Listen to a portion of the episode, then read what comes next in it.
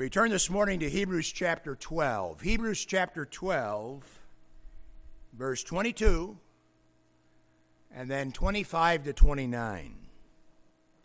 Hebrews 12, 22, 25 to 29. 22. But ye are come unto Mount Sion, Zion, as we said and unto the city of the living God, the heavenly Jerusalem. Verse 25 See that ye refuse not him that speaketh. Let me read that again. See that ye refuse not, capital H, God that speaketh. For if they escaped, they, Israel. For if they escape not, who refused, capital H, God, that spake on earth. Let me read that again. See that ye refuse not God that speaketh.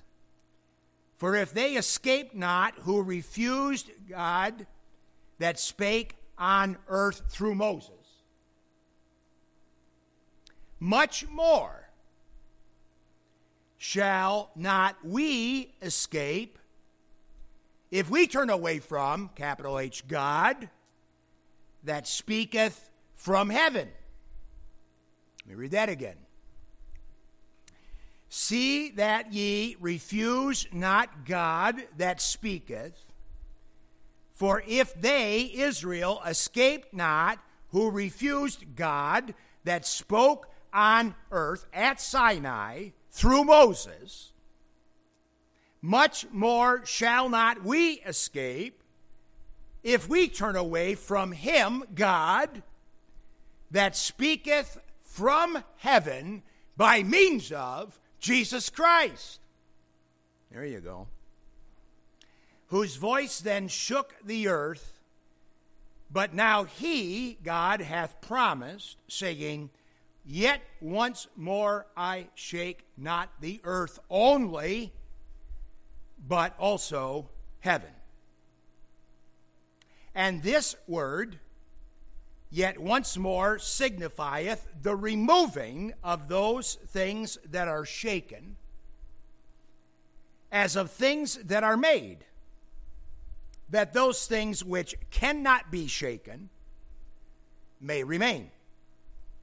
Wherefore, we, receiving a kingdom which cannot be moved, again, which cannot be shaken, let us have grace whereby we may serve God acceptably with reverence and godly fear. For our God is a consuming fire. Father, this morning, sobering words. This morning, glorious words. Words that are written that take us to the very height of our understanding in Christ. And we pray today that you would reward the humble of heart with further clarity and sight, with greater embrace and development of heart, to your glory and for that one's good. Thank you for the opportunity this morning to understand exactly why we have been singing and singing and singing at study hour end. That little chorus, let's talk about Jesus for he is truly the focus of our attention, the blessedness of our love and care, having first loved us. Help us in this morning, we pray, in response, and for that we will praise you in Jesus' name and for his blessed sake. Amen. Every elementary age child has been intrigued at some point by the push and the pull of two magnets. You hold the magnets with poles opposite, and they, attract and stick together. You turn the magnets around and hold their poles uh, in, uh, in polar uh, uh, uh opposite, uh, I should, and, and polar being the same, and they, and they push away. And by just flipping the one, it'll pull, or flip it, it'll push. Flip it, it'll pull. Flip it, it'll, it'll push. Push, pull, push, pull. you can amaze a kid for hours with that. The push and the pull of a magnet. Likewise, the communication of the one true God of heaven and earth at Sinai through Moses repelled or pushed away the Jewish nation. The Hebrews could not endure hearing God directly. Too scary. Too fearful. And you recall that they asked that they uh, that God speak only to Moses, and then they said that whatever Moses told them, God said, uh, they would be willing to do it. And in fact, we studied that Hebrews twelve twenty, for they could not endure that which was commanded, and if so much as a beast touch the mountain, Sinai, it shall be stoned or thrust through with a dart. And so terrible was the sight that Moses said, I exceedingly fear and quake. The law of God itself repelled the Jewish nation and condemned the Jewish nation although it faithfully represented the righteousness of the God who gave that law. Because the law that God gave righteously reflects who He is. The Bible says that the law is good. The Bible says that the law is spiritual. The Bible says that the law of God is holy. But the law of God itself repels sinners and all have sinned and come short of the glory of God. And the way that the law of God was delivered, the modus operandi of how the law was delivered at Sinai was so dramatic. I mean, it was thundering and lightning, and it was dark, and there were flashes of fire, and the voice was so loud that uh, you couldn't hardly stand it. And the people literally refused. They begged off. They said, Please excuse us from hearing God directly. We can't take it. Such was the scene at Sinai when God gave his covenant law to the Jewish nation. For our purposes, we simply want to be reminded this morning that the old covenant or the Old Testament given at Sinai through Moses pushes sinners away and declares that sinners are condemned by thrice holy God. But, according to verse 18, as previously studied, the believer in Jesus Christ has not come to Mount Sinai, verse 18, but rather has come to, verse 22, as read this morning again, Mount Zion.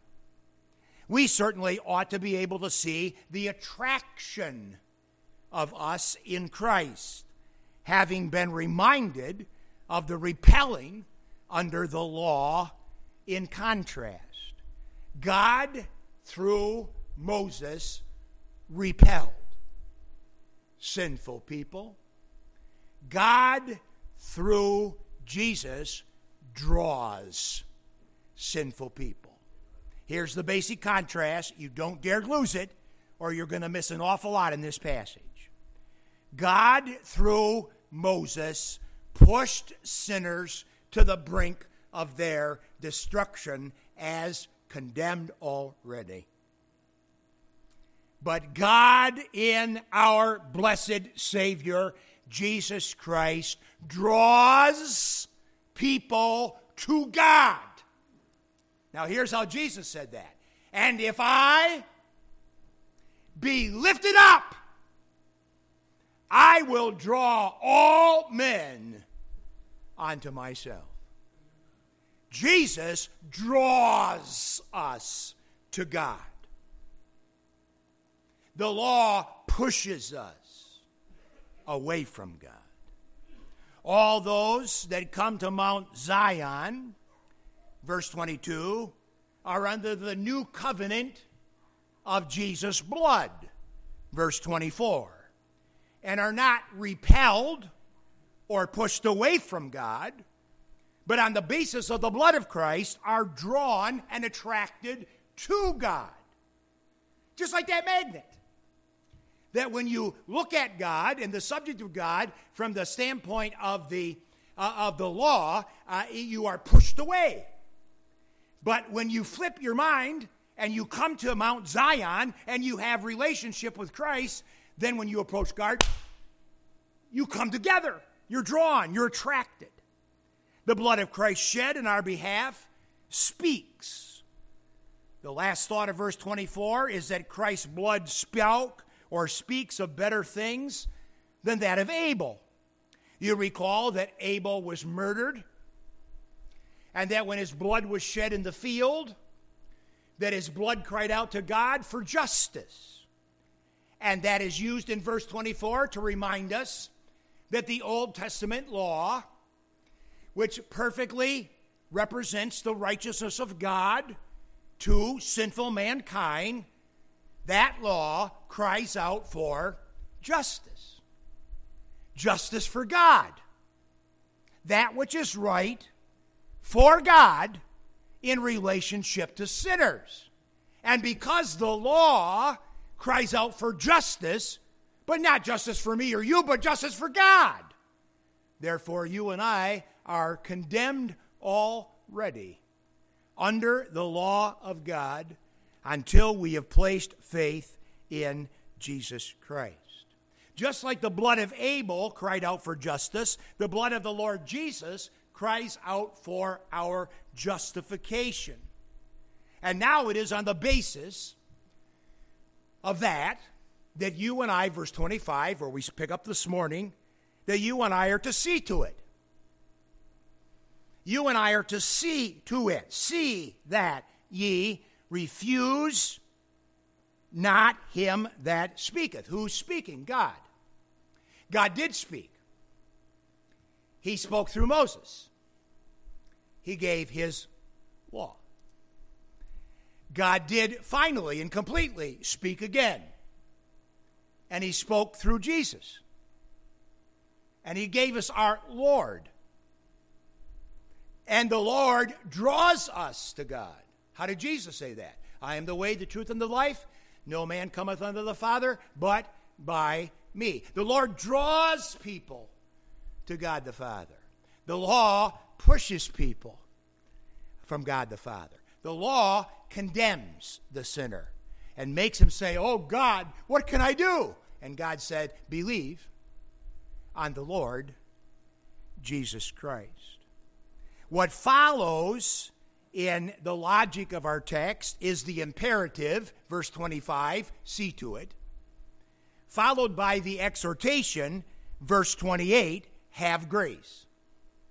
There are two things here that stand by way of things that you and I are to respond to as believers. First of all, verse 25 see that ye refuse not God that speaketh. Don't you refuse like Israel did. Don't you excuse yourself from hearing from God directly. Don't do that like Israel did. Don't do that. And then verse 28 let us have grace. So there is an imperative here and there is an exhortation here that are to be understood in complement of each other, and that is the imperative see that you don't refuse to hear God's word, and also the exhortation possess or have grace. See that you refuse not this one that speaks from heaven. Now, it's logical and understandable that with all the scary stuff going on associated with the giving of the law and with Moses, it's understandable that the people would, uh, uh, would be repelled by the communication of the law. But what the, uh, what the writer is going to say to the Hebrews is that it is illogical. It's absolutely illogical. In fact, it's foolish for any person this side of the gospel, this side of Christ's death on the cross for our sins, this side of the burial and resurrection, this side of the ascension to the right hand of the Father, it is absolutely illogical uh, not to excise uh, the grace of God that is provided us in Jesus Christ. Why would you not use the grace of God provided you? Kind of the thought here in Hebrews chapter 12, beginning at verse 25. Now, I want to give you, from the flow of the text here, five reasons why we are drawn to thrice holy God in Christ our Lord. And why we must now live in loving loyalty to our Lord. So, the five reasons connect to two things. And the first thing is uh, why it is that you and I are drawn to God as opposed to uh, uh, being repelled away from God, and uh, why it is that we are now to live and loving loyalty to our Lord. Five things from the text. The first thing that I want to start with comes from the understanding of verse 24 and 25, and that is that there are always, now, only two options for every person alive on the earth concerning the judgment of God. Will anybody on earth escape God's judgment? No. It is appointed unto man once to die, and after that, the judgment. Every male, every female, every individual person now alive or dead, every Jew, every Gentile, every young person, every old person will face God the judge. And God the judge will judge every person by his faithful communications of himself. God will first and foremost judge every person by his faithful communication of his law at Sinai through Moses. Because that law is a perfect, holy reflection of the righteousness of God's demand. And God will indeed judge based upon the further revelation of himself in Jesus Christ and the work of Christ on the cross. People, all people, are either going to be judged by the law of God alone or judged by the law in the Lord. All people are either judged by the law of God alone or they will be judged by the law in the Lord.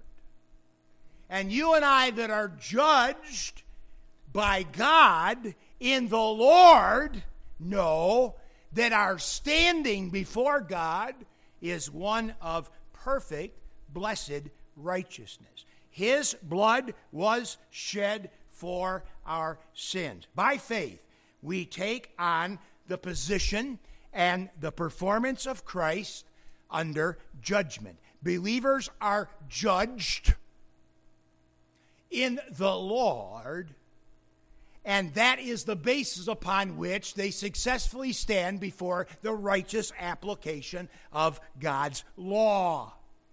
This is why John tells us that no one who believes is condemned, but that the unbeliever is condemned already.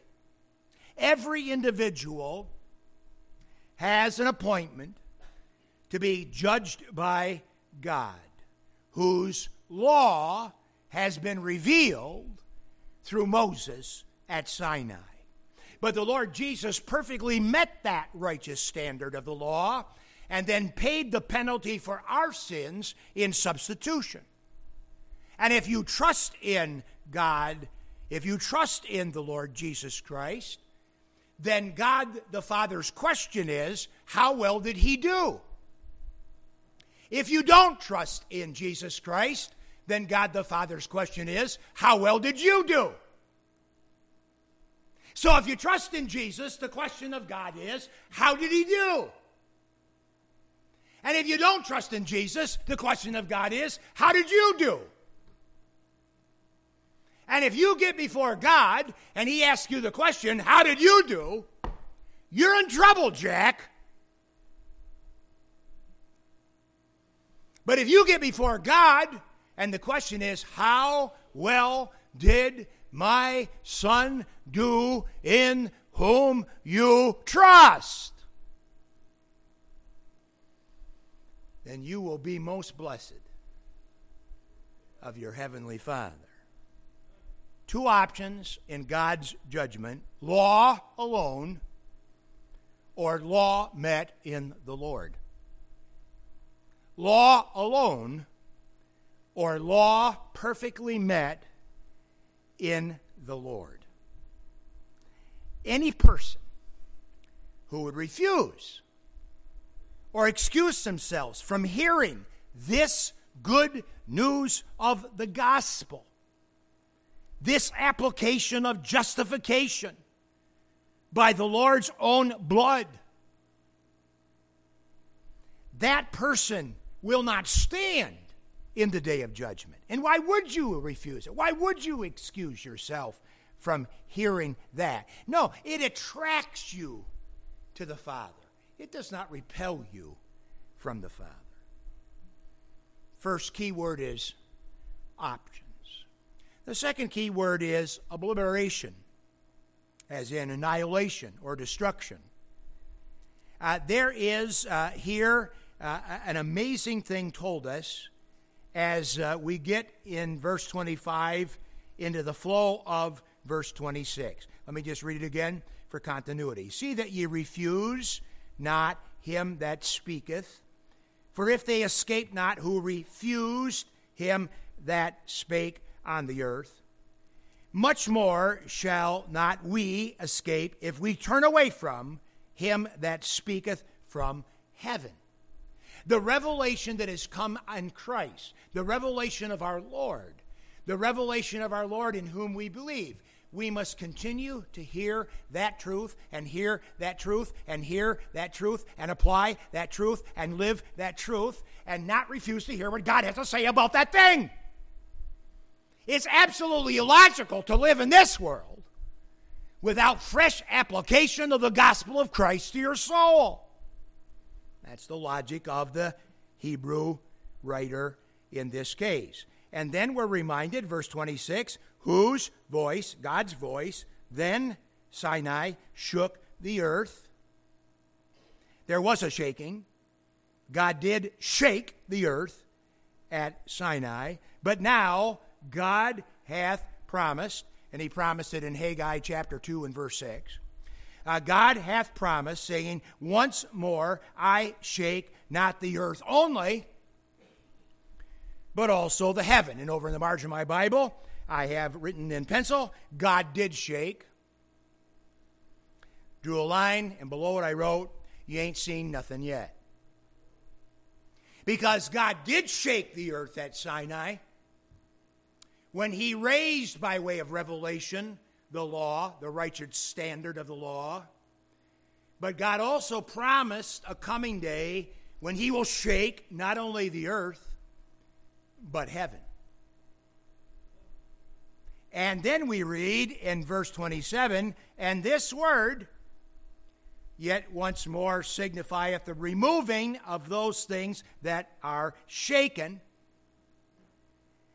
as as things that are made, that those things which cannot be shaken may remain. What does that say? It says that God is going to shake the shakable to the point of destruction. That God is going to remove everything that is shakable. And that the only thing that's going to remain is the unshakable. We are talking about the removal of things made or created that remain in a shakable state. Peter tells us that the heavens and the earth, as we now know it, will be dissolved in the coming day of God and made new. God's shake plan and promise argues for unshakable faith in Jesus Christ.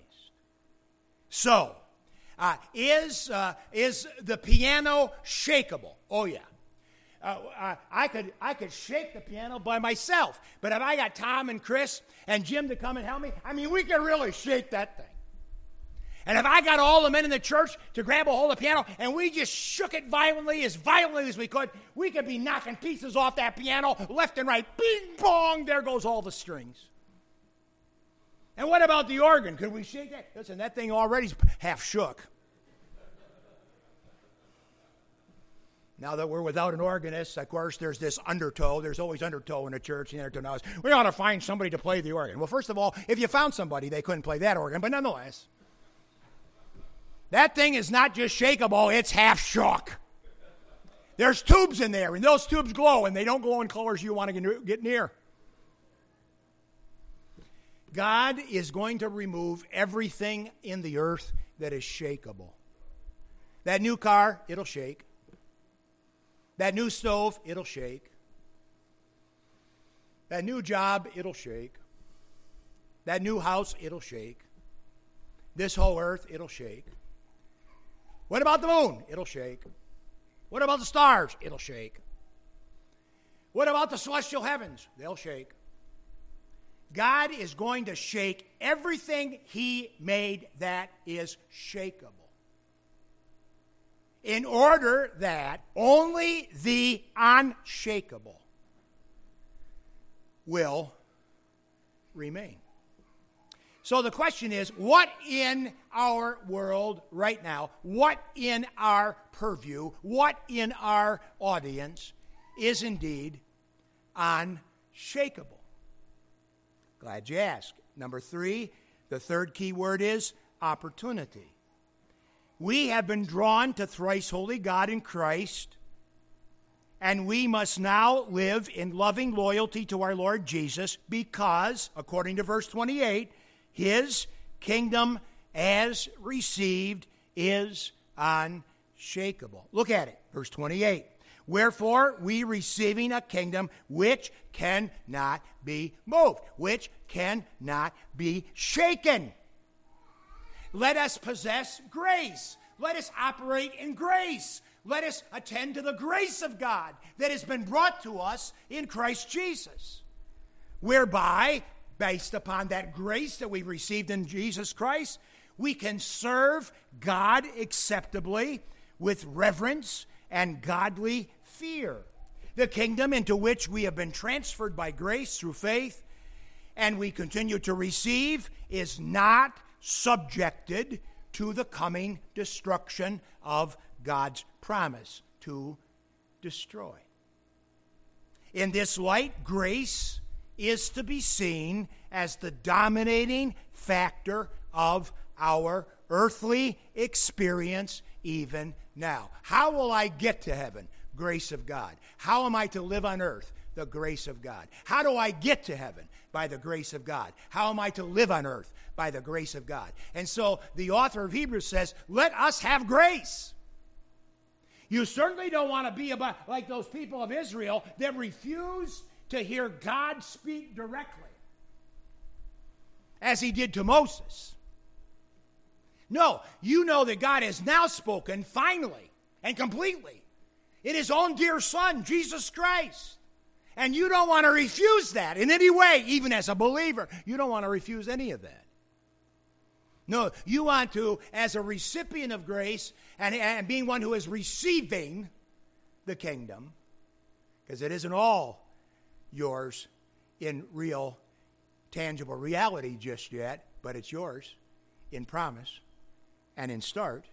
But you want to receive that kingdom, which is unshakable, and operate even now, even here, even on earth, uh, uh, by grace. By grace and grace alone, we shall endure the coming shakeup. I know people, I know Christians that are just all freaked out over the fact that, uh, uh, that uh, we're coming to another political season and that uh, things are, are kind of shaky. So what? Listen, I'm telling you, there's a shaking that's a lot more uh, involved in this world and heaven than anything that can happen on this earth. And that's the shaking that God's going to do. And you and I ought to be the people that represent God's word and God's truth to sinful people day in and day out until God Himself uh, comes to get this done. We ought not be caught up in the shakings, the little tremors of this earth. We ought to be caught up in the little nanny, nanny, nanu things that are a part of this world. Things that are higher, things that are nobler. These have allured our sight, haven't they? Aren't we looking unto Jesus, the author and the finisher of our faith? Should not we have grace whereby we can serve God acceptably? That's number four, officiation. I say officiation because the words for worship and service there are liturgical words, meaning they come right out of the Old Testament priesthood. We that are drawn to thrice holy God in Christ are to live in loving loyalty to our Lord because we are enabled by Christ to serve God acceptably. We can serve God acceptably right here and right now. How can we do it? By the grace of our Lord Jesus Christ. We can serve God acceptably. Now, there are two characteristics of this acceptable worship and service, namely reverence and godliness. Reverence carries the thought of honor and righteous regard for God. I am not the reverend one. God is reverend. He is in all our worship and serving to be righteously regarded.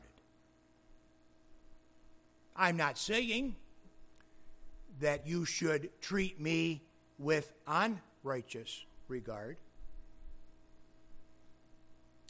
But I do insist upon saying to you that you should first and foremost render your righteous regard for God.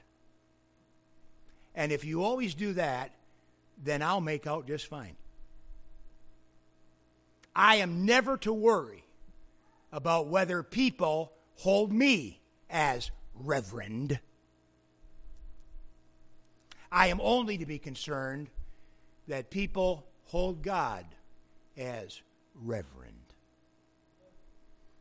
Righteously regarded, regarded as God. God centered ministry is our only righteous choice. Personally, it's our only righteous choice collectively. Furthermore, the text indicates that we should uh, worship and serve God with godliness.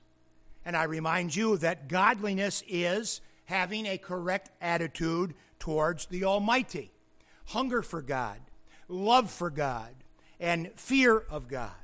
We are drawn to God in right hearted worship and in right hearted service when we come under the blessedness of the blood of Christ as the basis of our salvation and the blessedness of the blood of Christ as the only basis for our service that matters at all. Saved by grace. And Hebrews 12 28 says, you need to serve by grace too. You need to serve God based upon what God has brought to you, not based upon what you think you might have for God. People that fascinate and worry about what they can do for God are on a mental fool's errand. God brings to me, brings to you that which He desires. And by grace and by gift of God, you and I possess that which we have to offer God in righteous service. Therefore, don't refuse, as did Israel, to hear God and the gospel and the truth of Christ and about the grace of God, not only for salvation, to which every Baptist would say, Amen, but the grace of God for Christian service, that very few Baptists hear correctly. Because we are part of a movement that actually thought for years and years and years, and some still do, we can do things for God. When God doesn't need anything done for him, He's God. If God is your father, what would you give as a gift?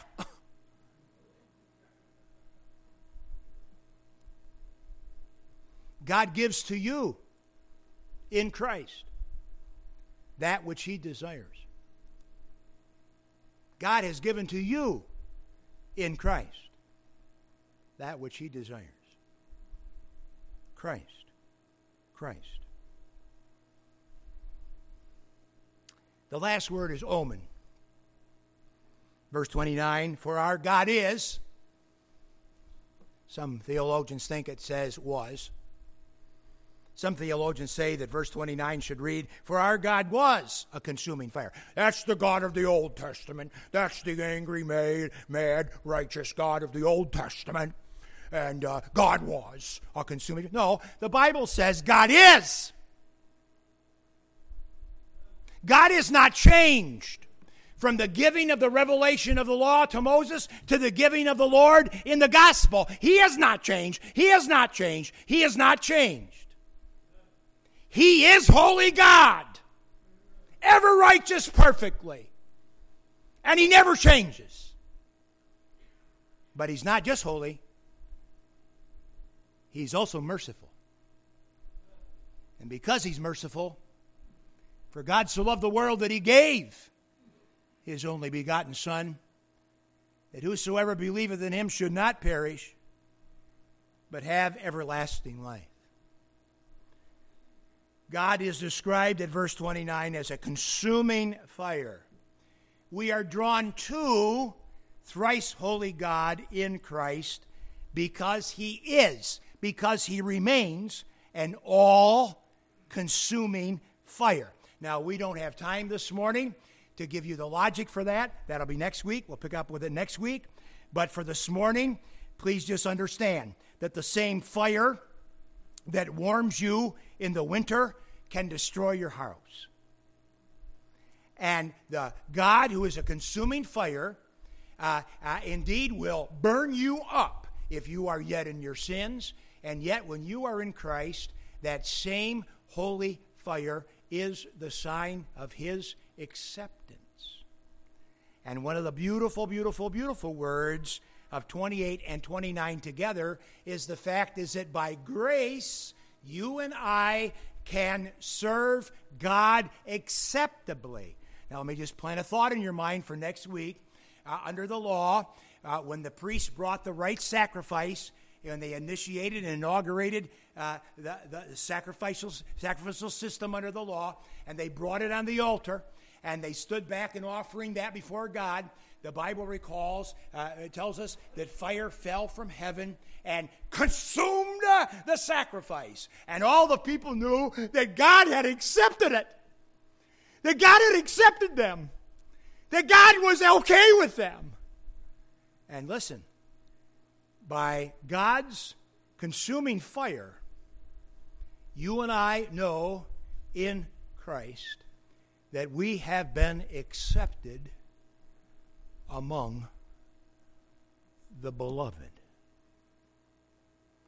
So that Spurgeon's little famous poem rings true in our hearts time after time after time again. Near to the heart of God, nearer I cannot be.